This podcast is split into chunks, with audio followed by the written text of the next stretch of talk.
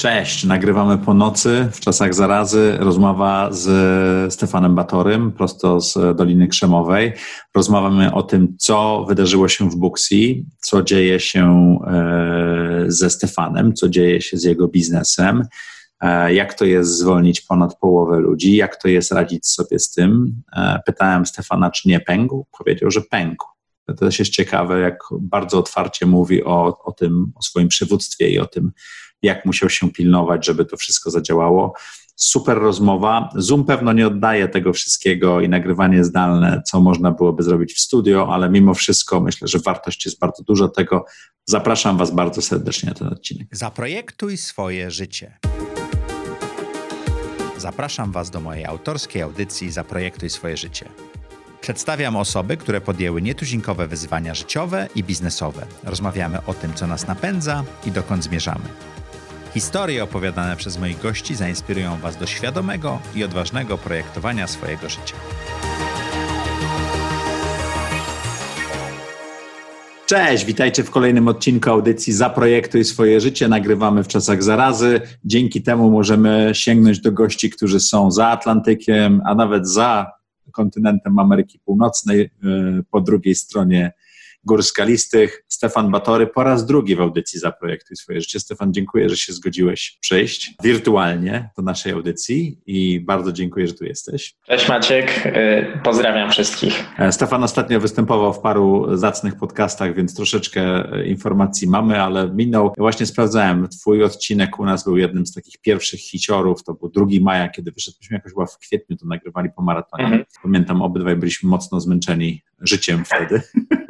Naszymi prywatnymi maratonami. Prywatnymi imprezami dnia poprzedniego. Ale miałeś koszulkę z Supermanem. Teraz jaką masz? Teraz, teraz mam koszulkę, którą dostałem od żony na czterdziestą urodzinę. Rocz, rocznikową, tak? Tak, tak. Rocznikową, widzisz. Ja mam tutaj, ci co grają to wiedzą, co tutaj jest. No dobrze. Bardzo Ci dziękuję, że jesteś. Bardzo dziękuję wszystkim patronom audycji, bo dzięki nim zresztą mamy bardzo dużą listę pytań. Chyba z siedem czy osiem pytań przyszło od patronów. Bardzo dziękuję Tobie, że jesteś patronem audycji. Na patronite.pl łamane przez ztz możecie się zapisać, a Stefan wie, że na Slacku dla patronów jest już troszeczkę dyskusji, to powoli się rozkręca, tak. Ale padło kilka no, takich dogłębnych pytań do Ciebie dotyczących tego, co się dzieje z Tobą, z Booksy i tak dalej. Dojdziemy do nich pod koniec rozmowy. Jak zaczęły padać, ja się wyłączyłem z dyskusji, żeby nie widzieć i, i żeby było dzisiaj zaskoczenie.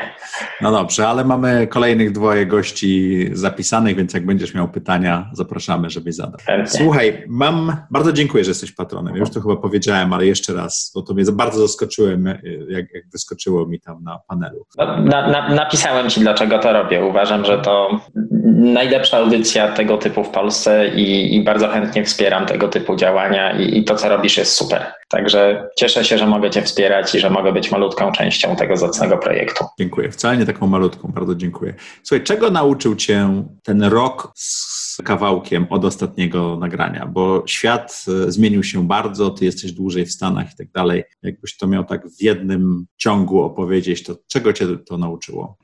Chyba nawet nie ten rok, tylko ostatnie trzy miesiące nauczyły mnie tego, co właściwie już wiedziałem, tylko trochę odświeżyło teraz yy, ten punkt widzenia, że najlepsze rzeczy się zawsze robi, jak człowiek stoi pod ścianą i jak zaczyna brakować pieniędzy, a pieniądze rozleniwiają. Ja to kiedyś powiedziałem w jednym z wywiadów, a później sam jak szalony fundraizowałem i ściągałem pieniądze do spółki, natomiast jak nam kryzys zajrzał w oczy, to mam takie poczucie, że udało się przywrócić takiego ducha kreatywności i, i taką mobilizację i świeżość, którą mieliśmy w Booksy kilka lat temu na samym początku tej drogi, więc yy, może to nie dosłownie tak, że mnie czegoś nauczyło, ale odświeżyło i przypomniało mi yy, to, co sam kiedyś propagowałem i mówiłem. Taki cytat jest z Twojego wywiadu u Zaprojektuj swoje życie, że nie chodzi o chowanie głowy w piasek, każdy kryzys jest najlepszą szansą na zbudowanie lepszej relacji. To jakie relacje udało Ci się zbudować lepsze przez te trzy ostatnie miesiące? Co na pewno wzmocniły się te wszystkie relacje, które mieliśmy z pracownikami, z klientami, z ambasadorami, bo takie kryzysy i ciężkie czasy, jeśli się tego nie zrobi źle, jeśli się nie popełni jakichś błędów, zbliżają po prostu ludzi, bo jest wspólny cel, jest walka o coś i ludzie się wokół tego celu jednoczą, więc... Na pewno nam się udało y, wzmocnić te relacje, które mamy w firmie. Ten kryzys teraz, zwłaszcza w Stanach, jakby ma dwa wymiary, tak? Bo z jednej strony był sam kryzys związany z wirusem, z pandemią, z lockdownami, natomiast przez ostatnie, nie wiem, dziesięć czy czternaście dni mamy jeszcze drugi kryzys związany z systemowym rasizmem i, i, i z tymi protestami, z tym wszystkim, co się wokół tego dzieje. Więc to też było takim dużym bodźcem do tego, że, że nasz team amerykański bardzo się ze sobą zbliżył. Jeżeli dobrze pamiętam, to sto pięćdziesiąt osób opuściło mniej więcej Booksy z artykułów, które były tam pisane w ciągu ostatnich tam trzech, czterech miesięcy, jak zaczął się kryzys związany z koronawirusem. Jak sobie z tym poradziłeś jako lider? No, musiałeś podjąć decyzję, że firma kurczy się o ponad połowę, jeśli dobrze... Tak, to no, pewnie nie będzie zaskoczeniem, jak powiem, że, że było to bardzo trudne. No, jakby...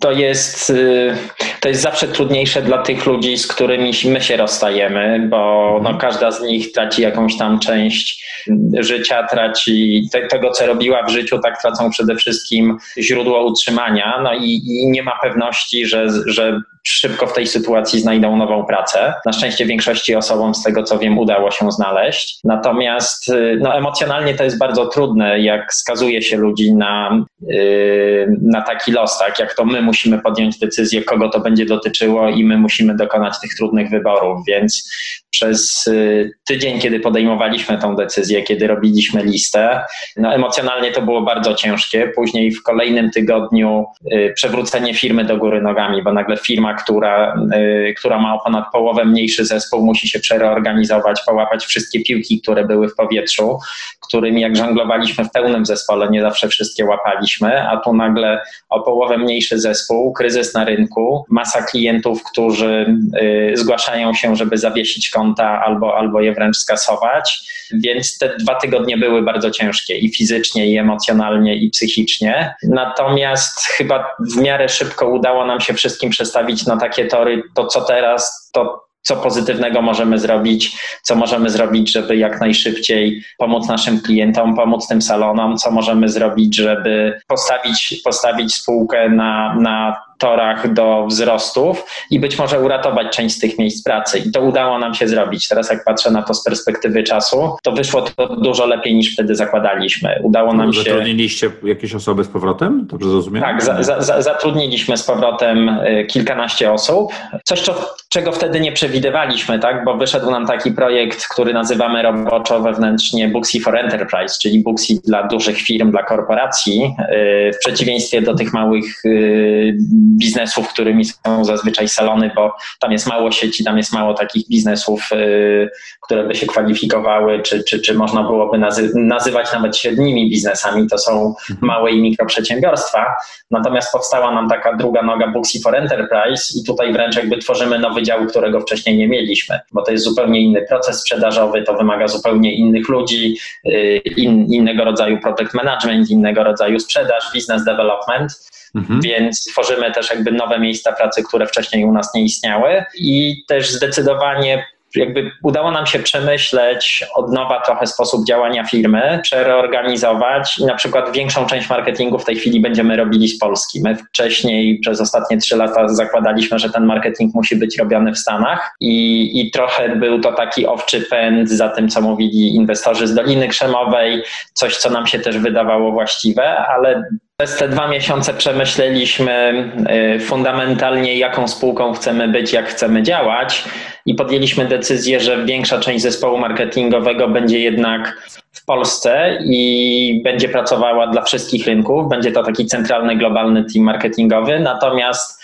w Stanach będziemy mieli tylko dwie, być może trzy osoby, które będą się zajmowały takimi zupełnie lokalnymi działaniami. Więc... Czyli lokalizacją, wiadomo, message'u, tak? Który jest wysyłany? Czy... Nie tylko lokalizacją, jakby te osoby też będą drive'owały to, co będziemy robili, no bo musi być ktoś, kto będzie blisko klientów, blisko rynku i kto będzie mówił, czy w product marketingu tak będzie pomagał definiować to, jak ten produkt ma wyglądać. Natomiast y, wiele z tych ról, które były w Stanach, w tej chwili przenosimy do Polski. To mam pytanie do Ciebie, bo Paweł Świerczyński, nasz patron, zadał to pytanie, y, bo ja rozumiem, że Booksy for Enterprise to między innymi y, dwa banki w Polsce w tej chwili, tak? Tak. W jaki sposób pojawił się pomysł na bycie aplikacją do umawiania wszystkiego? Ten pomysł, i tu pewnie zaskoczę wiele osób, mieliśmy prawie od zawsze. Jak z Konradem wymyśliliśmy Booksy i się wtedy zastanawialiśmy nad różnymi kategoriami, rozmawialiśmy o warsztatach samochodowych, rozmawialiśmy o trenerach personalnych, o dietetykach, o hydraulikach, o złotych rączkach. Tak naprawdę wtedy rozważaliśmy trzy grupy, tak zwane home services, professional services i personal services, bo cały pomysł się w ogóle wziął z naszej współpracy, którą wcześniej prowadząc Sensisoft mieliśmy w branży tak zwanej classified media, czyli ogłoszenia drobne, trochę taki O L X czy, czy ser, różnego rodzaju serwisy ogłoszeniowe. I analizując te wszystkie branże ponad pięć czy sześć lat temu, jak startowaliśmy z Booksy, my się zdecydowaliśmy na branżę beauty ze względu na dużą powratalność.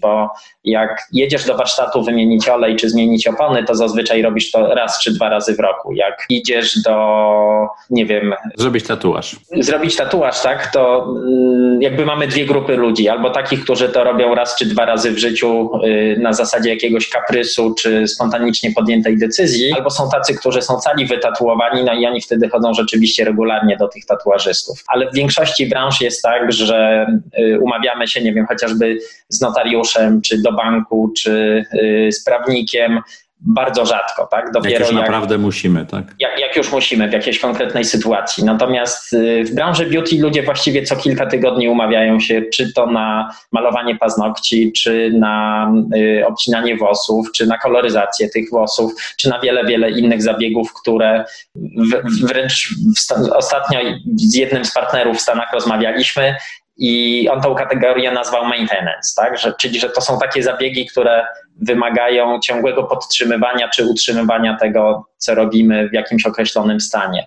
Ja kiedyś byłem bardzo zaskoczony, jak nam po analizie danych wyszło, że w Stanach mężczyźni średnio do barbera chodzą co siedemnaście dni. I okazało się, że jest bardzo duża grupa mężczyzn, którzy chodzą do barbera co tydzień albo co dwa tygodnie. I oczywiście jest taka grupa, która chodzi co kilka tygodni albo co dwa czy trzy miesiące. Ale ta średnia była dosłownie yy, taka niska, siedemnaście dni. I okazało się, że, że ci, którzy chodzą co, co tydzień czy co dwa tygodnie, nie chcą, żeby ktokolwiek kiedykolwiek im mógł powiedzieć: o, byłeś u fryzjera. Po prostu oni zawsze wyglądają tak samo. Ja sobie nawet z tego nie zdawałem sprawy, dopóki my nie przeanalizowaliśmy danych i dopóki nam to nie wyszło.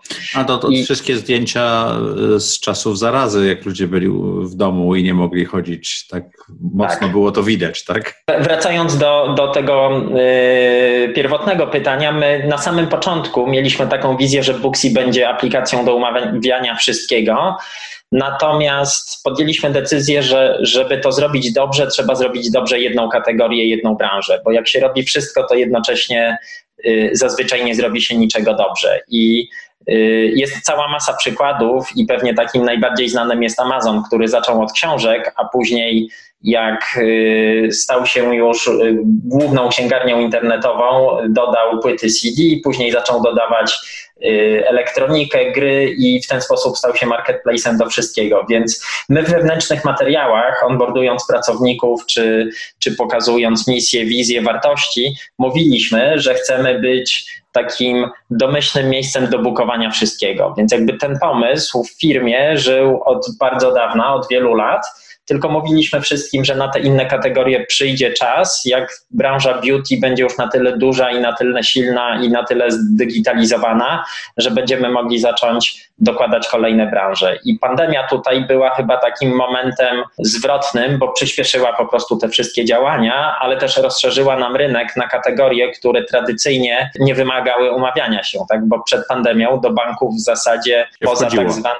po prostu się wchodziło, tak? Podobnie było z urzędami, podobnie było z wieloma innymi kategoriami, więc to, co od wielu lat było jakimś naszym cichym planem z tyłu głowy i, i za który chcieliśmy się zabierać za rok, dwa, być może trzy, zabraliśmy się za to po prostu dużo wcześniej i wykorzystaliśmy tą falę, która przyszła i, i staramy to się banki na niej do was, to banki do was przyszły, bo pierwszy był B N P Paribas, który się otworzył, Przemek Gdański tam zawsze stara się być na forefroncie tego, potem Alior i ja rozumiem, nagrywamy to w pierwszym tygodniu czerwca, więc rozumiem, że to pewno się jeszcze rozwinie, ale to czy to banki weszły z inicjatywą, czy, że e-Booksy się rozszerzyło na potrzeby rynku, czy to może wy konkretnie wybraliście to, ten sektor? Wiesz to banki były jednym z sektorów, nad którym się zaczęliśmy zastanawiać, ale nie mieliśmy w pierwszym tygodniu marca takiego konkretnego pomysłu czy wizji, jakie to będą kategorie. Jak wiedzieliśmy, że, przepraszam, w pierwszym tygodniu kwietnia, jak wiedzieliśmy, że branża beauty właściwie się zamknęła i zaczęliśmy się zastanawiać, czy jest w ogóle sens i czy zdążymy, czy, czy ten lockdown to będzie trwał tylko dwa tygodnie, czy dwa miesiące, czy być może więcej. Zaczęliśmy analizować różne branże i się zastanawiać. Ja kiedyś miałem po prostu trochę przypadkową rozmowę z Przemkiem Gdańskim i rozmawialiśmy o zupełnie innych tematach i mu powiedziałem, że urodził nam się taki pomysł w głowie i że rozmawiamy z paroma firmami i, i też się zacząłem zastanawiać, czy to ma sens dla banków, tak? I Przemek bardzo szybko to podchwycił, powiedział, że oni dosłownie wewnętrznie tydzień czy dwa tygodnie temu też zaczęli o tym rozmawiać, ale mu do głowy nie przyszło, że Booksy wizerunkowo w ogóle by do tego pasowało, bo y, jakby znał nas i wiedział, y, jaką mamy pozycję w branży beauty, więc po takiej krótkiej rozmowie obaj skonsultowaliśmy to ze swoimi teamami. Chyba dwa czy trzy dni później było, było spotkanie tych teamów. Po, po szybkim sprawdzeniu okazało się, że jest dobre dopasowanie i, i właściwie później w trzy tygodnie tą umowę podpisaliśmy i zrobiliśmy rollout. A, a, a później wszystko się potoczyło już bardzo szybko, bo równolegle też... Była potrzebna jakaś wielka integracja, żeby to sprząc z bankiem, czy wyście taki normalny produkt po prostu... Roz... W pierwszym kroku zrobiliśmy to bez integracji, natomiast mhm. teraz jakby drugi Drugi etap projektu przed wdrożeniem tego w całym banku, we wszystkich oddziałach i też do wszystkich linii produktowych wymaga integracji. W tej chwili nad tym pracujemy. I teraz to już trochę poszło jak po sznurku, bo właściwie rozmawiamy z ośmioma czy dziewięcioma z dziesięciu największych banków, z wszystkimi operatorami telekomunikacyjnymi, z kilkoma urzędami miejskimi, też spółkami z sektora utilities. Zgłaszają się do nas dilerzy samochodowi, warsztaty samochodowe, więc te drzwi się otworzyły szeroko. I, i, i szerokim frontem teraz idziemy w tych różnych kategoriach. Czyli tak jak Amazon jest Everything Store, to wy będziecie aplikacją do umawiania wszystkiego? No taką mieliśmy kiedyś wizję i nadzieję i mam nadzieję, że teraz uda się ją bardzo szybko zrealizować, bo nie wierzę w to, że ludzie będą chcieli pobierać dziesięć różnych aplikacji do umawiania dziesięciu różnych rzeczy. Yy, że raczej będą woleli mieć jedną aplikację, z której regularnie korzystają i co tydzień umawiają coś innego, czego akurat w danej chwili potrzebują, a raz na kilka miesięcy czy raz na kilka lat te sporadyczne y, rzeczy, o których rozmawialiśmy, które się zdarzają raz w roku, czy nawet raz na kilka lat. To przepraszam, już rozmawiasz z Mariuszem i Booksy łączy się z DocPlanerem? Wiesz co, tak daleko, tak daleko jeszcze nasze plany nie sięgają i nie rozmawiamy o tym, ani nawet o tym jeszcze nie myśleliśmy. Okay, ale... bo ja próbuję Mariusza y, zaprosić, on jak na razie skutecznie odmawia, ale to może byłby powód. Z- zobaczymy, jak się dalej potoczą i losy DocPlanera, i losy Booksy, ale nie jest to taki, taki yy, zupełnie oderwany od rzeczywistości pomysł. Być może za jakiś czas, za kilka lat takie rozmowy będą miały większy sens. Czyli rozmów nie ma, ale pomysł nie jest szalony. Paweł zadał jeszcze jedno pytanie i zresztą bardzo fajnie podsumował. Czy mógłbyś opowiedzieć trochę o procesie integracji Google w połączeniu z tym konceptem integracji z bankami i tak dalej? Bo to zaczyna powodować, że wy robicie, jak to Paweł napisał, szachmat na rynku. Nie myślałem o tym jako o, szach, o, o zagraniu szachmat, ale faktycznie jakby to jest piękne uzupełnienie tej koncepcji, bo Booksy oprócz tego, że samo w sobie jest marketplace'em i aplikacją do umawiania y, wizyt, też integruje się z wieloma kanałami. My jesteśmy zintegrowani z Googlem, z, Facebook, z Facebookiem, z Yelpem, z Instagramem. Teraz prowadzimy dwie kolejne integracje z globalnymi graczami, o których nie mogę jeszcze, nie mogę ich jeszcze z nazwy wymieniać, bo mamy N D A i, i chcemy tak naprawdę wszystkie kanały, przez które ludzie się mogą umawiać, skonsolidować w jednym miejscu, bo trochę niezależnie od tego, czy ktoś szuka w Google, nie wiem, czy banku, czy, czy fryzjera, czy warsztatu samochodowego. Jak go znajdzie, tak, to w bardzo prosty sposób z interfejsu Google'a, bez ściągania aplikacji, bez, bez robienia czegokolwiek, czy nawet zakładania dodatkowego konta, dosłownie w dwóch czy w trzech kliknięciach jest się w stanie umówić i podobnie z tymi innymi kanałami i partnerami, gdzie mamy integrację. Więc my chcemy tym naszym klientom, którzy korzystają z Booksy jako z systemu czy z platformy do zarządzania kalendarzem, klientami i, i wizytami, dać dostęp do wszystkich kanałów, gdzie są ich klienci, łącznie z kanałami głosowymi. Tutaj też pewnie nie będzie tajemnicą yy, albo nie będzie to dużym zaskoczeniem, tak jak powiem, że Google powoli i stopniowo rolloutuje tą integrację na różne płaszczyzny, którymi zarządza, tak, że to nie są tylko wyniki wyszukiwania, to działa również w tej chwili na mapach i będzie działało również w kilku innych kanałach, którymi Google dysponuje. Ale skilla w, Ama- w Alexie jeszcze nie macie, tak? W Amazonie? Nie, skilla w Alexie nie mamy, albo powiem inaczej. Mamy od trzech lat zrobione demo czy proof of concept, ale zrobiliśmy to dla fryzjerów, nie dla konsumentów. Zrobiliśmy to kiedyś dla fryzjerów, trochę w imię tego, dlaczego w ogóle Booksy zaczęliśmy dla nich robić, bo to są ludzie, którzy pracują rękoma i często jest tak, że jak oni kogoś strzygą, to nie mogą odebrać telefonu, albo przynajmniej nie powinni. Natomiast ludzie, jak się nie mogą do nich dodzwonić, to często im wysyłają es em esy czy wiadomości na Messengerze czy na Instagramie, więc mieliśmy taką wizję kiedyś, że jak taki fryzjer strzyże, ale ten telefon gdzieś tam leży na stoliku i zobaczy, że przyszedł es em es, że na przykład Maciek się chce umówić na piętnastą, tak, to mógłby powiedzieć Aleksie: hej Aleksa, wpisz mi Maćka do kalendarza na jutro na piętnastą. I, i taką integrację zrobiliśmy i y, mamy to jako proof of concept, natomiast nigdy tego tak naprawdę komercyjnie nie, nie zwodowaliśmy. My nie, nie uruchomiliśmy Czyli raczej tego trzymacie się bliżej Google'a i ich integracji w tej chwili, tak? Wiesz, to nie jest tak, że się trzymamy bliżej. Wtedy nam się wydawało, że to jest fajny projekt, zrobiliśmy go, natomiast pojawiło się coś innego, ważniejszego i, i tamten projekt odłożyliśmy na chwilę na półkę i pewnie nie było dobrego momentu, żeby do niego wrócić. Natomiast mamy kilka takich odłożonych, nie chcę tego nazywać patentów, bo formalnie to nie są patenty, ale takich fajnych rzeczy, które zrobiliśmy, które nigdy nie ujrzały światła dziennego i trzeba je po prostu z tej półki raz na jakiś czas zdejmować, odkurzać i zobaczyć, czy to jest dobry moment, żeby akurat teraz uruchomić. I na pewno inne integracje będziemy mieli tą z Alexą też. To jeszcze dwa pytania od patronów. E, Michał Szopa zapytał, jakie nieoczywiste zmiany w zachowaniach konsumentów widać w bieżących danych? Dobre pytanie. E, bardzo dobre pytanie. Tych zmian chyba dużo nie ma, poza jedną, która nam się wydawała oczywista, aczkolwiek może, może nie dla wszystkich. Po zniesieniu lockdownów, i to na wszystkich rynkach widać ten trend, ludzie rzadziej chodzą i mniej chodzą do fryzjerów. Średnio jest to od dwudziestu do dwudziestu kilku procent, w zależności od oczywiście geografii i też wertykala. Ale mówisz, osoba chodzi rzadziej, czy mniej osób chodzi, czy jedno i drugie? Mniej, mniej osób chodzi. Trochę ciężko jeszcze powiedzieć, czy rzadziej, bo Polska jest dopiero od dwóch czy prawie trzech tygodni od zniesienia lockdownu, przynajmniej w kontekście branży beauty.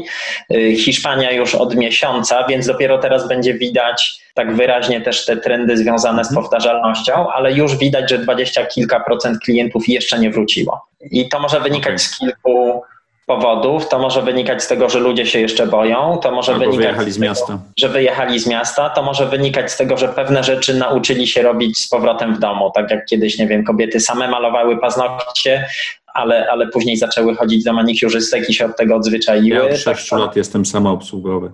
No właśnie, więc jakby ludzie zaczęli w domu robić pewne rzeczy, które wcześniej robili w salonach, to może też wynikać z tego, że część ludzi nie ma pieniędzy albo boi się, że będzie jeszcze drugie dno tego kryzysu i woli te pieniądze odkładać czy oszczędzać.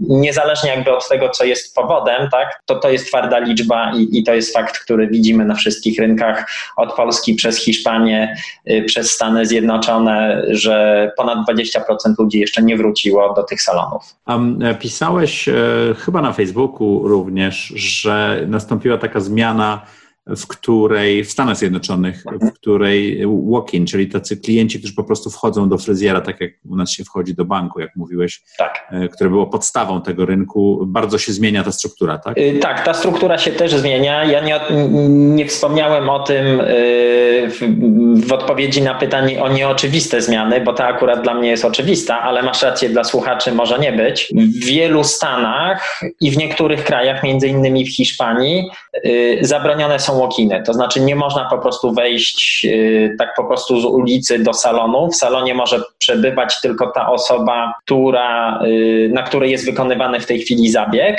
i nawet jak ktoś jest umówiony wcześniej na, na wizytę na konkretną godzinę, to wręcz nie może wchodzić do tego salonu, dopóki nie zostanie, czeka na zewnątrz. I to jakby zmienia też sposób myślenia wielu tych tradycyjnych salonów, które miały do tej pory walk-iny, bo nagle nie mogą ich robić, albo y, robią tylko ludzie, czekają wtedy w kolejce przed, y, przed tym barbershopem czy przed salonem, co jest kompletnie bez sensu, bo wcześniej te salony czy barbershopy pełniły też rolę takich lokalnych domów kultury, że tam ludzie wchodzili, plotkowali, rozmawiali, grali na PlayStation, oglądali mecze N B A, więc jakby to czekanie w kolejce też miało taki swoisty element socjalizacji, zbliżania do siebie ludzi, bycia takim lokalnym y, domem kultury trochę. Natomiast teraz jak oni czekają na zewnątrz, to większości z tych rzeczy nie mogą robić i y, dzięki temu też bardzo mocno przyspieszyliśmy. Ostatni miesiąc w Stanach był rekordowy, bo sprzedaliśmy o pięćdziesiąt procent więcej nowych subskrypcji niż w najlepszym miesiącu przed pandemią, a to wow. był i tak niepełny, niepeł, niepełny miesiąc sprzedażowy, bo początek maja jeszcze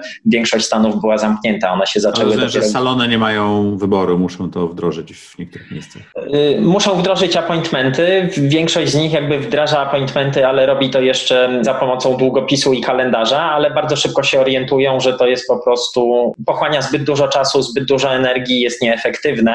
I, I dzięki temu jakby my mamy w tej chwili ponad osiemdziesiąt procent sprzedaży tak zwanej organicznej. Znaczy na marketing na początku maja w ogóle nie wydawaliśmy pieniędzy, a ta liczba sign-upów była praktycznie taka jak przed pandemią. Mhm. W połowie maja wręcz przeskoczyła nam poziomy sprzed pandemii i teraz lekko odkręciliśmy ten marketing performance'owy, ale on jest na poziomie dosłownie kilkunastu procent tego, co robiliśmy przed pandemią, a mamy rekordy sprzedażowe, więc i to, i to jest coś, co widzimy też na wszystkich rynkach, bo te trzy rynki, Polska, Hiszpania i w tej chwili dwie trzecie Stanów, które są otwarte, może nie dosłownie same samych Stanów, co obszarów, na których mieszka i żyje dwie trzecie populacji, bo sama liczba stan, otwartych Stanów jest większa, ale w pierwszej kolejności otwierały się te mniej zaludnione Stany, a takie miejsca jak Nowy Jork, Chicago czy Los Angeles są jeszcze zamknięte, więc i tak przy dwóch trzecich rynku dopiero otwartym, otwartych, otwartym, dobrze mówię, przy jednej trzeciej rynku jeszcze zamkniętej, my już mamy... I przy niepełnym miesiącu sprzedaży mieliśmy o ponad pięćdziesiąt procent lepszy, lepszy wynik za dosłownie ułamek budżetu marketingowego, który... Ale to jest tak jak te rysunki w wielu gazetach, które pokazywały, że jakiś board meeting, który siedzi i mówi, że nie musimy się jeszcze digitalizować, taka kula w kształcie koronawirusa nadciągająca, czy tego typu dyskusje. Ja mhm. myślę, że digitalizacja wszystkiego, nie tylko spotkań, przyspieszy niesamowicie, no bo w pewnym sensie ten kryzys wymusił i zrozumienie tego, telekonferencje i tak dalej, i tak dalej, i tak dalej. Można dużo takich rzeczy robić. Słuchaj, pytanie jeszcze jedno od Michała Szopy. Jakiego problemu z twojej branży, mam nadzieję, mam na myśli tutaj marketplace'y, nie udało się jeszcze rozwiązać? W naszej branży chyba jeszcze cały czas nie udało się do końca rozwiązać onboardingu i dystrybucji, bo cały czas duża część branży to są salony, które zostały założone dwadzieścia, trzydzieści, czterdzieści lat temu. To są właściciele, którzy wychowali się w zupełnie innych czasach i nawet jeśli używają smartfonów, to ich używają jak zwykłych telefonów albo, albo w takim minimalnym wymiarze, bo dzieci im zainstalowały Messengera czy Facebooka, ale nie potrafią jeszcze i nie korzystają z innych aplikacji. I to jest pewnie dla nas największe wyzwanie, które mieliśmy przez ostatnie pięć lat i które myślę, że jeszcze przez jakiś czas będziemy mieli, czyli jak dotrzeć do tej grupy, która jest, nie jest natywna cyfrowo, tak? Jak dotrzeć do tej grupy właścicieli salonów, którzy nie widzą naszych reklam w internecie, a jak słyszą od swoich klientów o tym, że oni chcieliby się z nimi umawiać przez Booksy, to to reagują takim delikatnym oporem, bo mówią, ja nie używam żadnych aplikacji, ja się tego boję, tak? I mhm. z jednej strony wiemy, że jak się z nimi spotkamy i zrobimy to fizycznie i potrzymamy ich za przysłowiową rękę i pokażemy im, że to jest bardzo proste, to dwa dni później, dwa tygodnie później oni piszą, wow, to było niesamowite, że ja tak długo na to czekałem, że ja się tak opierałem. Ale to jest wysoki koszt, jeżeli to masz robić. Do, dokładnie, a to jest po prostu wysoki koszt, więc jakby to jest pewnie największe wyzwanie, które mamy, jak przełamać czy przezwyciężyć taki opór mentalny czy emocjonalny u tych osób. No bo sama aplikacja jest szalenie prosta i jak oni zaczną z niej korzystać, to to potwierdzają i doceniają, natomiast po prostu boją się wykonać ten pierwszy krok, boją się nawet spróbować, boją się otworzyć aplikację. I to jest y, tym większy problem, czym, y, czym biedniejszy rynek, tak? I Polska tutaj należy raczej do, do grupy tych biedniejszych, jeszcze cały czas rozwijających się rynków. W Stanach czy w Wielkiej Brytanii ta skala problemu jest dużo mniejsza. Słuchaj, to jest audycja o projektowaniu życia, więc teraz już mniej o biznesie, trochę więcej o tobie, jeśli pozwolisz. I jak znasz mnie, to pytania będą celne, trafne, niełatwe do odpowiedzenia. Strzelaj. Um, tak. Co się w tobie zmieniło? Fuh. To jest faktycznie bardzo trudne pytanie. Nie wiem, co się zmieniło, ale wiem, czego mi teraz brakuje i co sobie uświadomiłem.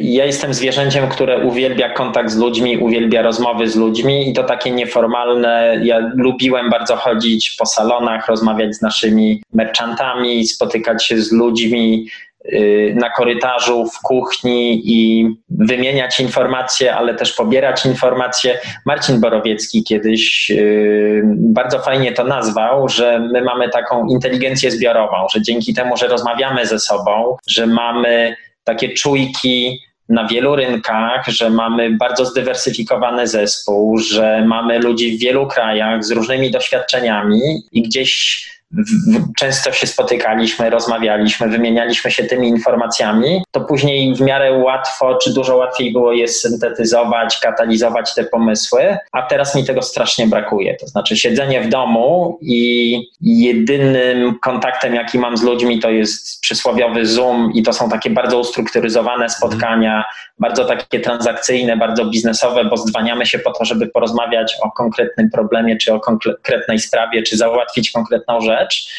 Dają mi dużo mniej możliwości do wchłaniania wiedzy. Ja po prostu zdałem sobie sprawę z tego, że, że jestem taką gąbką, która uwielbia słuchać ludzi i, i w ten sposób się uczę, w ten sposób później kojarzę, w ten sposób później gdzieś budzę się któregoś dnia rano i nagle coś wiem. I to nie jest tak, że coś sam wymyśliłem, tak? Tylko połączyły mi się kropki, nie wiem, z kilku, kilkunastu, a czasem kilkudziesięciu spotkań i rozmów i jakichś takich drobnych rzeczy, które nagle się ułożyły w pewną większą całość. I to jest coś, czego o sobie wcześniej nie wiedziałem albo może nie zdawałem sobie tak bardzo z tego sprawy i strasznie mi tego brakuje. To jest pewnie na, na, największy problem i wyzwanie, jakie teraz mam z tą pracą z domu. Ja pamiętam naszą rozmowę z końca marca a propos trudnych rozmów przez wideokonferencję, gdzie obydwaj byliśmy bardzo zaskoczeni zmianami na świecie, zdenerwowani. To była prywatna rozmowa, więc popuściliśmy wodze naszym frustracjom i fantazjom, tym negatywnym, jak i pozytywnym i tak dalej. Więc absolutnie to rozumiem.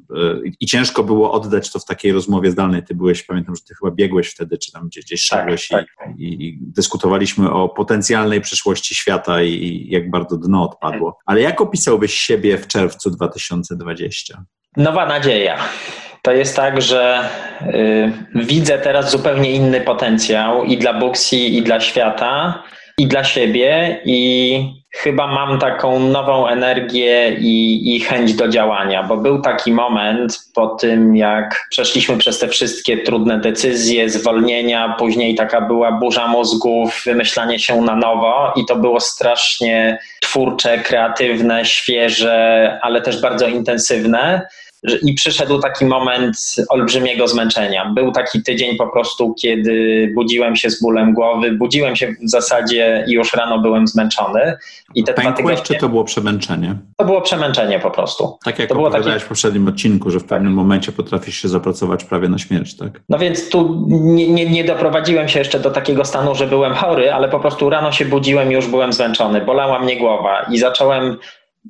Miałem wręcz taką niechęć na myśl o każdym spotkaniu, o każdej rozmowie, bo, bo jeszcze bardziej mnie bolała głowa na myśl o tym, że będę musiał z kimś porozmawiać, podjąć jakąś decyzję, więc yy, wziąłem taki głęboki oddech, parę dni wolnego, nie nazwę tego wakacjami, ale, ale powiedziałem swojemu teamowi, że muszę po prostu się trochę schować, muszę po prostu dać głowie odpocząć i jak dałem jej odpocząć, to też ten krok wstecz spowodował, że z zupełnie innej perspektywy spojrzałem i na świat, i na życie, i na Booksy i, i teraz się czuję spokojny przede wszystkim. Tak jak mówię, mam takie głębokie przekonanie, że jesteśmy w bardzo dobrym miejscu, że bardzo dobre decyzje podjęliśmy, zaczynając niestety od tych pierwszych trudnych decyzji związanych ze zwolnieniami, z restrukturyzacją kosztów, poprzez właśnie uruchomienie kilku projektów takich jak to Booksy for Enterprise, czy, czy jeszcze kilka innych drobnych rzeczy.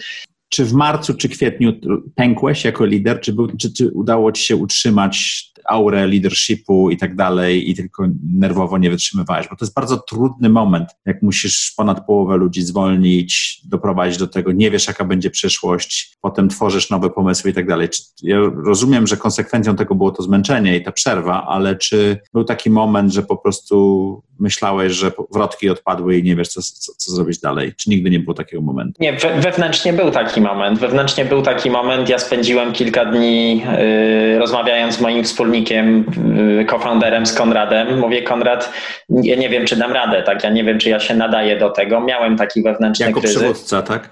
Jako przywódca, tak. Już chyba tylko y, psychopaci nie mają wątpliwości i, i, i, i są przekonani y, o, o słuszności swoich decyzji i swoich działań, więc ja miałem... Stefan Batory nie jest psychopatą, zapamiętajmy to. Mam nadzieję, że nie jestem.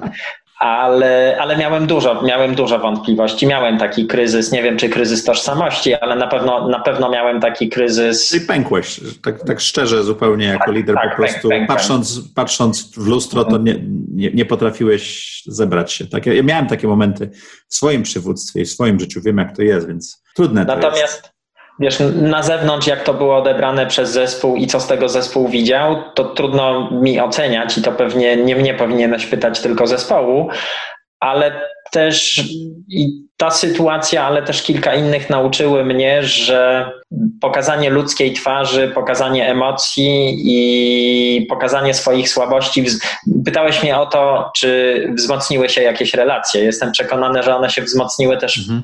między innymi dzięki temu, że nie, nie oszukiwałem zespołu, że nie pokazywałem im, że wszystko wiem, że na wszystko mam odpowiedzi i że to wszystko robimy po prostu jak cyborg, bez emocji i, i tylko patrząc na Excela, więc jakby to pęknięcie dla mnie było emocjonalnie bardzo trudne i miałem duże wątpliwości, ale myślę, że też pokazanie tego do jakiegoś stopnia też wzmocniło te relacje i, i zaufanie zespołu, że, że jestem transparentny. Mhm. To jak się zmieniłeś i jak zmieniła się twoja postawa? Mo, może nie mam tej retrospekcji, ale w pewnym sensie ja zawsze byłem transparentny, to znaczy mhm. ludzie mi czasem mówili, zwłaszcza nowi ludzie, jak przychodzili do firmy, że Stefan, nie powinieneś takich rzeczy mówić, Stefan, nie powinieneś być taki otwarty, bo ludzie oczekują lidera, który zawsze wszystko wie i zawsze ma na wszystko odpowiedzi. Ale później zazwyczaj po kilku tygodniach czy miesiącach przychodzili i mówili, wiesz co, chyba jednak w tym, co robisz, jest jakaś... Metoda. Metoda, jest jakiś głębszy sens, bo tak jak teraz na to patrzę z perspektywy czasu i kilku takich sytuacji, To, to to buduje zaufanie do ciebie i w tym sensie chyba się nie zmieniłem. To, że teraz ten kryzys był głębszy i to pęknięcie było większe niż przez ostatnie kilka lat, to nie jest tak, że się zmieniłem. Po prostu pokazałem nawet taki głębszy kryzys, ale, ale dalej byłem szczery ze sobą i byłem sobą. Czego się boisz? Fuh. Witamy w Zaprojektuj swoje życie. Wiesz co, wielu różnych rzeczy się boję. Tak naprawdę najbardziej się boję o swoją rodzinę, o swoje dzieci, o ich przyszłość. My tu mieliśmy też dużą rozkminkę, co w tej sytuacji zrobić, czy wracać do Polski, czy zostać tutaj, czy przerywać rok szkolny, czy przyjechać do Polski i tam zaczynać rok szkolny, a później być może tutaj kiedyś wracać. Więc jakby bardzo się bałem o dzieci i bardzo się bałem o to, żeby ich nie skrzywdzić, bo przylatując tutaj też wyrywaliśmy je trochę z korzeniami, z ich środowiska, z grona ich przyjaciół, z ich szkoły i każda taka zmiana dla, dla nastolatka jest zawsze trudna, zwłaszcza jak ona jest nieprzewidziana, bardzo szybka i, i, i gwałtowna, więc no to, to, to było takie jedno z moich największych, a może chyba nawet największe zmartwienie, jakie miałem. Bałem się oczywiście bankructwa, tak? Bałem się tego, że, że się z tego kryzysu nie podniesiemy, bo jak spółka rośnie bardzo szybko i ma... Ja teraz podam jakby liczby, yy, z, z, zawsze lubię mówić o dziesiątkach, setkach, tysiącach i milionach, bo jakby łatwo się wtedy liczy i procenty, i wzrosty, i, i, i, i punkty odniesienia, więc nie traktujmy ich, czy nie traktujcie ich proszę jako, jako konkretnych liczb, tak? Ale jak spółka pali milion dolarów y, miesięcznie, tak? I ma runway na sześć czy siedem miesięcy i wie, y, że musi zrobić rundę we wrześniu, tak? I nagle z miliona bernu robi się prawie dwa miliony bernu, bo, bo z dnia na dzień czy z tygodnia na tydzień większość przychodów przynajmniej krótko, krótko terminowo. Krótkoterminowo. A wtedy nie było wiadomo, czy to jest krótkoterminowo. Wiesz, no nawet dwa i pół miesiąca to, to, to już jest skrócenie tego runwayu o, o dwa miesiące, tak? No bo o połowę. No prawie o połowę, a w Wielkiej Brytanii ten lockdown jeszcze trwa i będzie trwał do połowy lipca, więc tak naprawdę mhm. ta sytuacja wcale, znaczy my patrzymy na to z perspektywy Polski, ale ona na świecie wcale nie jest jeszcze taka czarno-biała. No Ameryka Brazylii... Południowa ma najgorszy no, teraz okres, tak?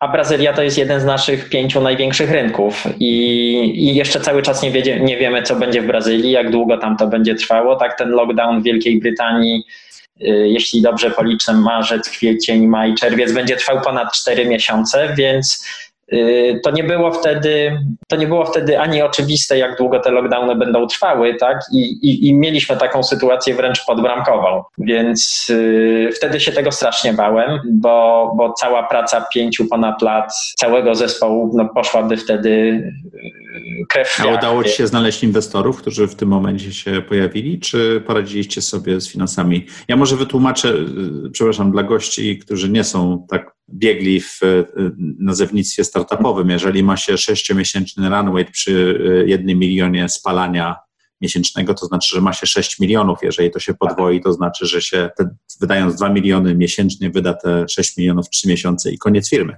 Tak. Więc czy udało Wam się znaleźć inwestora, czy po prostu nie, dzięki, nie. dzięki obniżeniu kosztów to zadziałało? Ja to mówiłem chyba w jednym z wywiadów, także my dlatego musieliśmy zwolnić ludzi i obniżyć koszty, żebyśmy mogli, znowu mówiąc językiem trochę startupów i finansowym, żebyśmy się mogli zbrejkować. Czyli I wejść na zero. Wyjść na zero i żebyśmy się mogli sami utrzymywać i dalej rosnąć bez zewnętrznego finansowania, bo wtedy zakładaliśmy i chyba, i chyba to założenie było słuszne, że tak naprawdę przez najbliższe kilka, może kilkanaście miesięcy bardzo trudno będzie o zewnętrzne finansowanie, a jeśli to zewnętrzne finansowanie będzie, to będzie na bardzo trudnych warunkach i te rozmowy też będą trwały bardzo długo, więc doszliśmy do takiego momentu, czy tak ułożyliśmy strukturę kosztów, żeby móc spokojnie poczekać, aż się sytuacja wyjaśni i poprawi i będzie stabilna, tak? Bo tu przede wszystkim chodzi o stabilność i przewidywalność tej sytuacji, więc my jesteśmy w tej chwili w takiej komfortowej sytuacji, że możemy dalej bezpiecznie jako firma działać właściwie już w nieskończoność. To znaczy moglibyśmy już nie brać więcej pieniędzy od inwestorów, bo te pieniądze, które mamy na koncie... A z tego, co mówiłeś, nie zwalnia, nie zwalnia to wcale wzrostu jak na razie, tak? Nie, wręcz te wzrosty przyspieszyły i to jest taki... Na, na, na poszczególnych rynkach, bo niektóre rynki stoją. Tak, tak. Tak. Ale pomimo tego, że niektóre rynki stoją, per saldo jako cała firma mieliśmy rekordowy miesiąc, więc yy, wydaje, wydaje się w tej chwili, że będziemy w takiej sytuacji, gdzie my mamy opcjonalność i gdzie to my możemy powiedzieć inwestorom, że nie musimy brać od Was pieniędzy, ale jeśli je weźmiemy, to będziemy w stanie jeszcze szybciej rosnąć. Więc to jest ta chyba wymarzona sytuacja, w której każdy startup chciałby się znaleźć. My zakładaliśmy, że do tego breaka jakby dojdzie, wiesz, te nożyce się nam schodziły, tak, co miesiąc czy co kwartał. Ale robiliście blitz scaling, więc zależało Wam na szybszym wzroście niż na zyskowności, a teraz tak. Musiałeś zmienić zupełnie model. Tak, my mieliśmy być rentowni w marcu dwa tysiące dwudziestego pierwszego roku, tak, czyli dokładnie dwanaście miesięcy później, a tak jak mówię, pieniądze mieliśmy na sześć miesięcy i zakładaliśmy, że do września zamkniemy kolejną rundę, więc jakby te nożyce się dużo szybciej udało przeciąć. Nożyce kosztów i przychodów, tak? Dokładnie tak.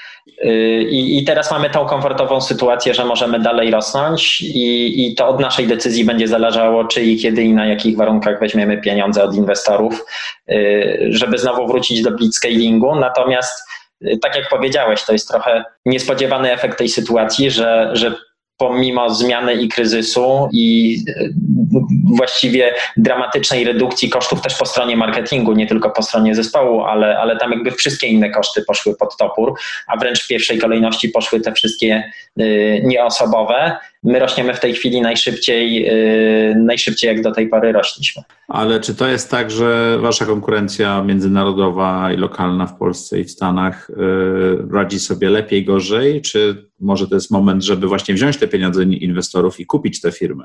Wydaje się, że poziom wody się podnosi dla wszystkich, to znaczy te trendy związane okay. z umawianiem appointmentów powodują podniesienie wszystkich łódek. Natomiast Czyli nie chyba... ma szansy na jakieś przejęcia, żeby, no Lawito przejście w Polsce na przykład. Są, są, to znaczy są, bo to co chciałem powiedzieć, że obserwując to co możemy obserwować, bo oczywiście konkurenci nie chwalą się swoimi ani wynikami finansowymi, ani nie ujawniają swoich liczb, natomiast są pewne proxy, przez które można monitorować i obserwować jak szybko rosną i mamy duże przekonanie graniczące z prawdopodobieństwem, że rośniemy dużo szybciej niż wszyscy konkurenci. To co mogę powiedzieć to, że sfinalizowaliśmy już pierwszą akwizycję na rynku amerykańskim z GoPanache. To był taki jeden z najstarszych konkurentów, który tutaj funkcjonował. Rozmawiamy też z kilkoma kolejnymi podmiotami i w Stanach, i w Europie, i w Ameryce Południowej i wydaje się, że do końca roku jeszcze tych akwizycji możemy zrobić kilka i pomimo tego, że ten poziom wody się dla wszystkich podnosi, to też wielu z naszych konkurentów zrozumiało, że to jest gra o wygranie rynków i drugi i trzeci na rynku tak naprawdę będzie miał dużo ciężej i będzie miał dużo gorsze warunki. To, co teraz zdecydowanie widać w tych miejscach, gdzie mamy tak zwane największe liquidity, czyli największą gęstość i salonów i konsumentów, to na tych rynkach rośniemy dwa trzy razy szybciej niż na wszystkich pozostałych rynkach. To jest ten efekt... To jest penetracja się... w mieście, tak jak ja pamiętam, że rozmawialiśmy tak, tak, tak. o tym lata temu w, chyba w San Francisco, że trzeba wygrać miasto. Dokładnie. Tak? I, I te miasta w Polsce i te miasta w Stanach, gdzie mamy największą penetrację, tam mamy dziewięćdziesiąt cztery do dziewięćdziesięciu pięciu procent korelację z tempem wzrostu. Na niektórych rynkach po prostu rośniemy kilkukrotnie szybciej niż yy, w całej reszcie kraju, więc jakby to, to, to jest taki ostateczny dowód na to, że nasza strategia, żeby wygrywać miasta, a nie całe kraje, yy, się potwierdziła i, i mam nadzieję, że, że dzięki temu, dzięki tym akwizycjom uda nam się w tej chwili y, zwiększyć szybko liquidity y, na terenie kilku krajów i kilku miast i dzięki temu będziemy w stanie jeszcze szybciej rosnąć. To jako inwestor firmy konkurencyjnej, czyli Versum, to co trzeba byłoby zrobić, żeby te dwie polskie świetne firmy połączyły się i ruszyły, zdobyły rynek, stały się unikornem, a nie konkurowały ze sobą na rodzimym rynku? Wiesz co, to jest dobre pytanie. My jesteśmy otwarci na taką, na taką rozmowę i, i, i zrobienie tego w każdej chwili. Ja myślę, że y, trzeba byłoby pewnie pytanie zadać założycielom i pozostałym inwestorom Versum, natomiast jest świetny przykład z europejskiego rynku Takeaway, tak? To była mała, lokalna firma, która wygrała najpierw rynek holenderski. Jak wygrała rynek holenderski i na nim generowała bardzo dużo gotówki, zaczęła walczyć o rynek niemiecki i bić się z Rocket Internet, który miał przecież świetne finansowanie. Później jak wygrała kilka kolejnych rynków, to połączyła się teraz z Just Eat, a wcześniej z Lieferando, więc, a dzisiaj jest warta siedemnaście miliardów dolarów. Czyli, to pokazuje... czyli, czyli połączenie tych firm byłoby dobre. To może w audycji Zaprojektuj swoje życie zaproszę was obu na Zoomie, jednego po prawej, drugiego po lewej. Mamy taki format dwa plus jeden. Może z tego dwa plus jeden wyjdzie pięć. I przy okazji zrobimy historię, bo to byłyby chyba pierwsze negocjacje, czy pierwsze, pierwsza nie, tego typu no, rozmowa na świecie. To nie negocjacje, ale ja po prostu zadałbym trudne pytania. Słuchaj, ja ze swojej strony bardzo chętnie na taką rozmowę się zgodzę. Uważam, to, to... uważam, że Uderzam byłoby... do Sebastiana i zobaczymy, czy da się coś takiego zrobić. Obydwaj byliście już gośćmi tej audycji, więc może da się coś takiego zrobić. No, Versum stworzyło świetny produkt, zbudowało, czy zrobiło kawał dobrej roboty i wydaje mi się, że połączenie mocnych stron obu firm zdecydowanie dałoby nam dużo większe szanse na wygranie rynków globalnych, nie mówiąc już o rynku polskim, tak? Bo to jest trochę taka bratobójcza walka, gdzie obie firmy dzisiaj ze sobą walczą i niepotrzebnie wydają więcej pieniędzy na sprzedaż, na marketing i niepotrzebnie też mają czern w obie strony, więc zdecydowanie jakby te synergie są bardzo oczywiste i, i z mojej strony to jest no-brainer. Dobrze, więc wracając do ciebie, bo znowuż nam się udało na biznes zejść. Mówiłeś troszeczkę o rodzinie i o sobie. Dość dużo opowiadałeś o tym, jak rodzina się przeniosła, jaki to był zarówno pozytywny, jak i, jak i negatywny szok dla poszczególnych osób i jak ty przekonałeś ich w poprzednim odcinku. Jak to wygląda w tej chwili? Bo powiedziałeś, że mieliście dyskusję, że to jest trudne. Kwarantanna jest trudna, niezależnie gdzie jesteś, ale bycie chyba za granicą ma dodatkowy chyba problem z tym złożony. Cokolwiek chciałbyś o tym opowiedzieć, będę bardzo ciekaw. No, my teraz podjęliśmy decyzję i wiemy już, że najbliższe cztery, pięć, może sześć miesięcy nawet nie będziemy się mogli stąd ruszyć, bo yy, kilka miesięcy temu yy, przyznana nam została zielona karta. Mieliśmy ją odbierać w tak zwanym procesie konsularnym, jak będziemy w lipcu w Polsce, ale w tej chwili są zamknięte granice, ale nawet nie to jest problemem, bo zamknięte są ambasady i nie moglibyśmy tej zielonej karty w ambasadzie w Polsce odebrać, a jakbyśmy jej nie odebrali, to z kolei nie moglibyśmy wrócić do Stanów, bo są zamknięte granice amerykańskie w tej chwili dla, dla turystów czy, czy dla wszystkich. A nie możesz jej w Stanach odebrać? W Stanach mogę ją odebrać, tylko to jest inny proces, to się nazywa adjustment of status, na który właśnie złożyliśmy papiery, ale wtedy nie można przez kilka miesięcy, dopóki się nie dostanie tej zielonej karty, wyjechać nigdzie za granicę. Więc w tej chwili jesteśmy trochę yy, niewolnikami tego procesu i trybu, w jakim tą zieloną kartę odbieramy. Mhm. Więc... A, jak, a jak wyglądała szkoła, jak wyglądało, wiesz, to wszystko z punktu widzenia y, rodziny, bo to nagle zostaliście, znaczy z jednej strony jest technologia, jest Zoom, jest y, Hangout, jest wszystko i, i można rozmawiać, to pewno robiliście bardzo dużo, ale nagle przestajesz z domu wychodzić, a mówiłeś, że wychodziłeś z domu, jeździłeś do pracy i tak dalej. To było pozytywne z punktu widzenia dzieci czy i, i ciebie, i relacji z nimi, czy to raczej powodowało, że był większy stres? Na początku powodowało trochę większy stres, no bo dzieci miały swoje Zoomy i były nimi zestresowane, bo pierwszy raz w życiu je robiły. Ja miałem swoje. Amerykańskie domy jeszcze mają y, taki feler, że to są domy ze ścianki karton-gipsowej. Tutaj po prostu wszystko słychać. I, I w tym sensie mieszkanie w Polsce w takim normalnym, murowanym domu byłoby dużo wygodniejsze, bo byśmy się nawzajem nie zagłuszali. A na początku tutaj czy dzieci do mnie pukały, czy mi pisały na Messengerze, czy ja im, że ktoś tam w drugim pokoju przez ścianę jest za głośno, ale trochę się już tego nauczyliśmy. Nauczyliśmy sobie też, nauczyliśmy się sygnalizować, kto kiedy ma Zooma i, i, i kiedy tu po korytarzu nie biegać, czy kiedy, nie wiem, naczyń ze zmywarki nie wyciągać, bo tu po prostu wszystko słychać w całym domu, jak się cokolwiek robi. Na pewno udało nam się i, i, i to było szczęście w nieszczęściu, bo mój syn niestety miał operację kolana, rekonstrukcję więzadła krzyżowego, bo w lutym na nartach się przewrócił i zerwał więzadło. W czasie pandemii.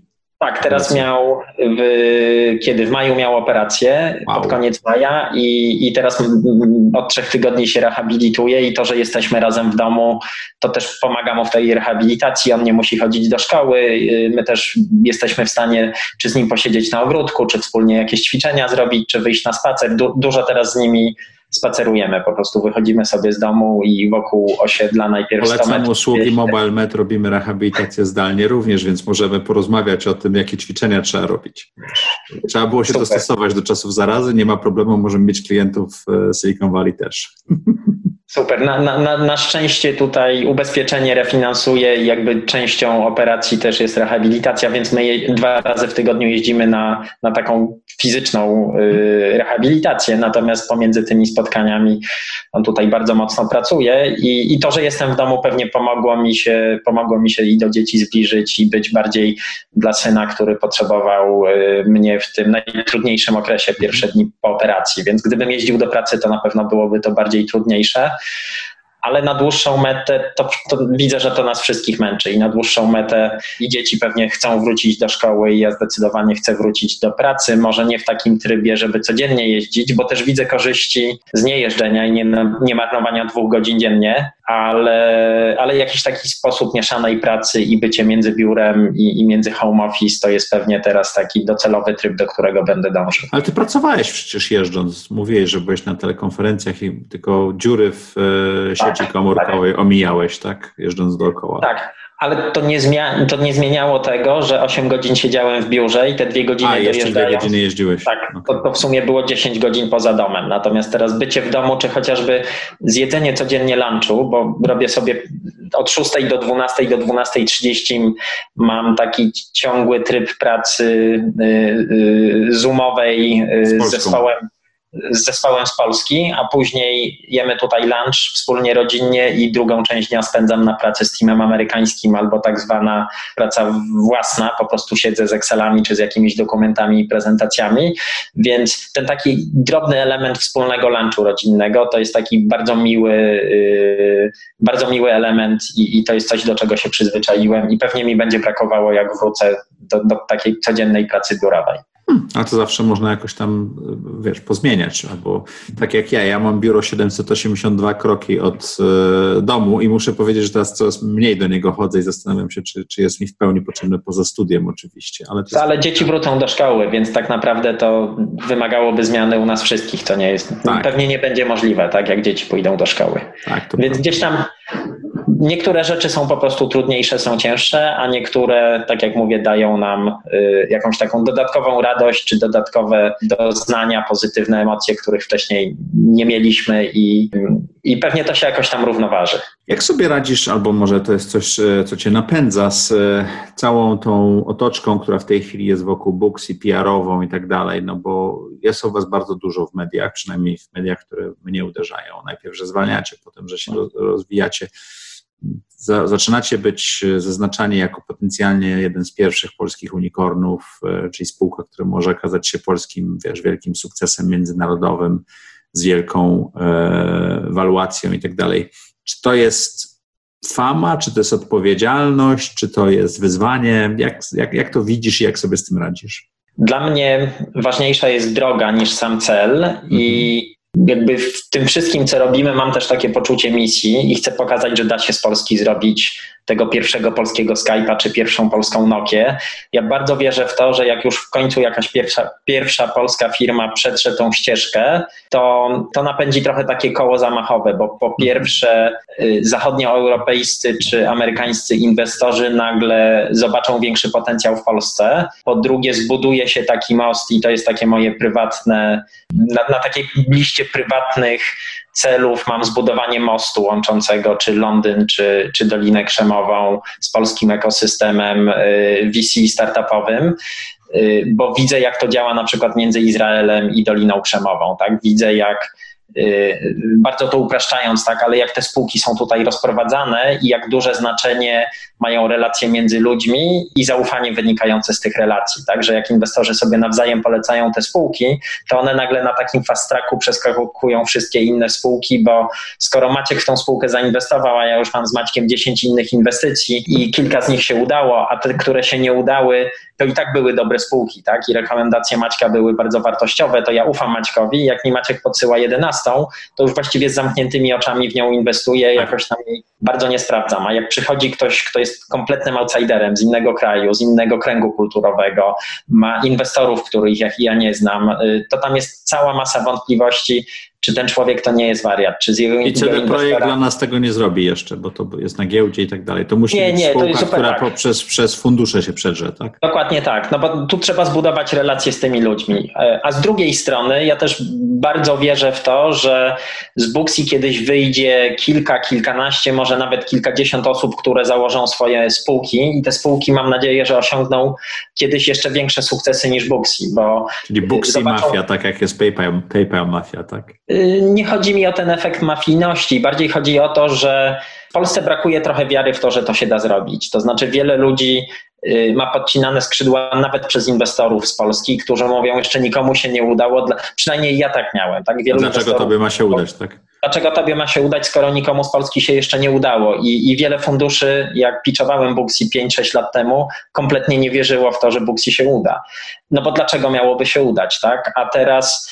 Yy, Tak jak to działa, jak to działa w Dolinie Krzemowej, jak przychodzi ktoś, kto pracował pięć lat w Airbnb i widział, jak Airbnb yy, od tej rundy, nie wiem, A czy B yy, prawie do I P O się przez pięć czy sześć lat yy, zmieniło, to po pierwsze, jak tam pracował pięć lat, to to musi być mądra osoba, bo inaczej by go wcześniej wyrzucili. Po drugie, jak pracował pięć lat i przeszedł ileś tam faz rozwoju, to widział, jak, jak się zarządza, jak rośnie taka szybko rosnąca spółka.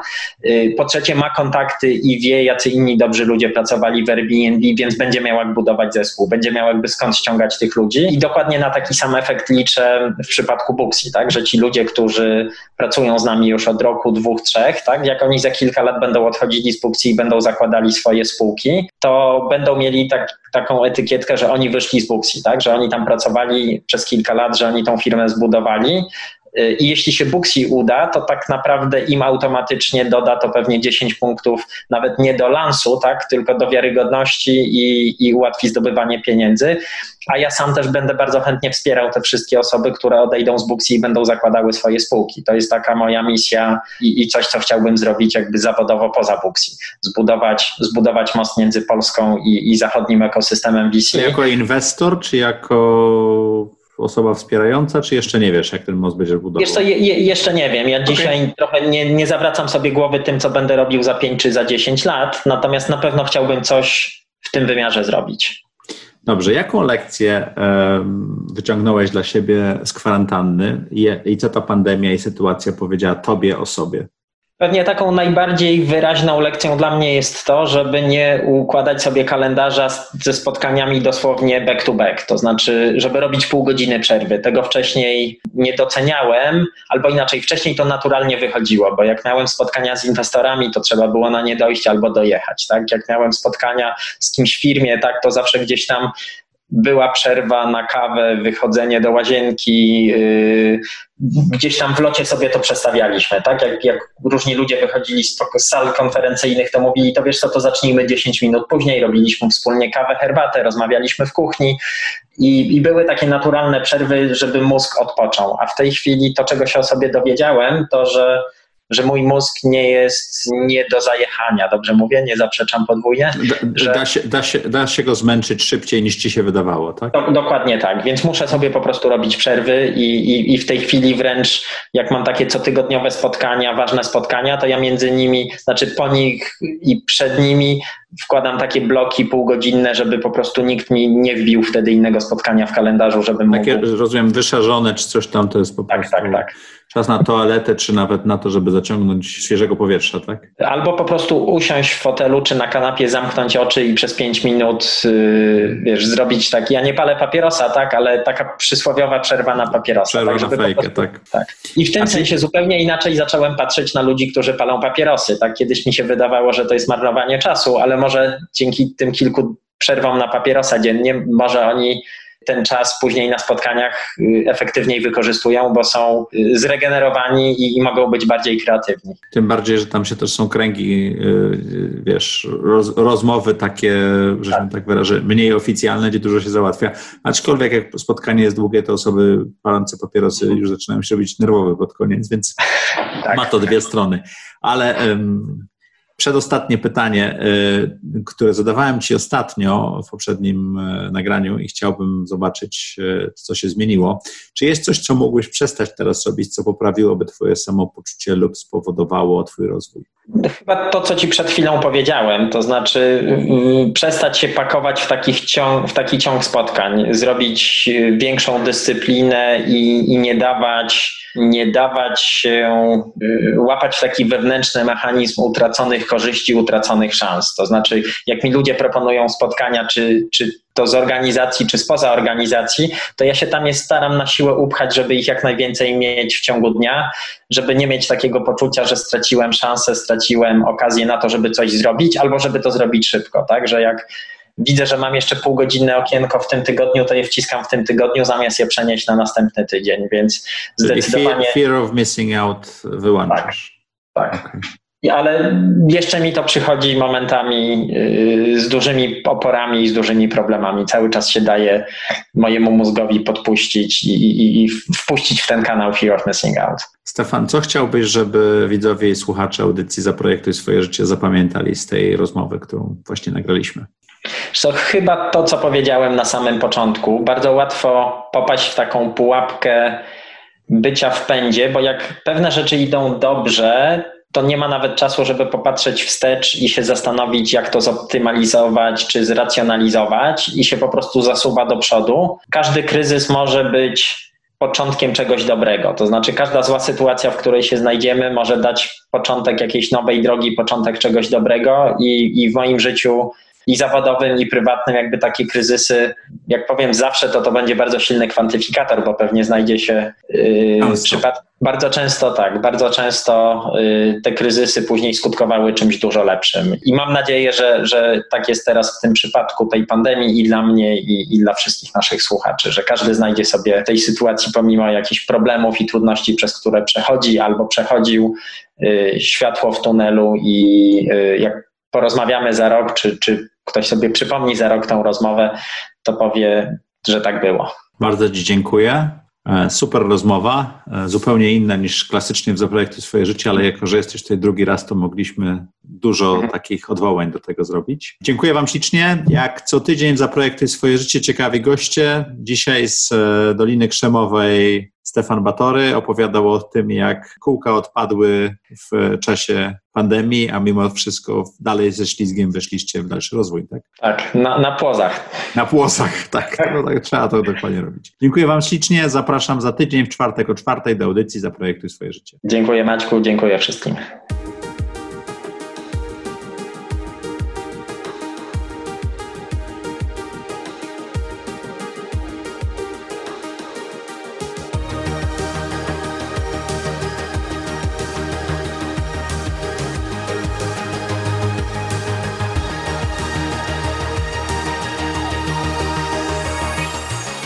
Zaprojektuj swoje życie.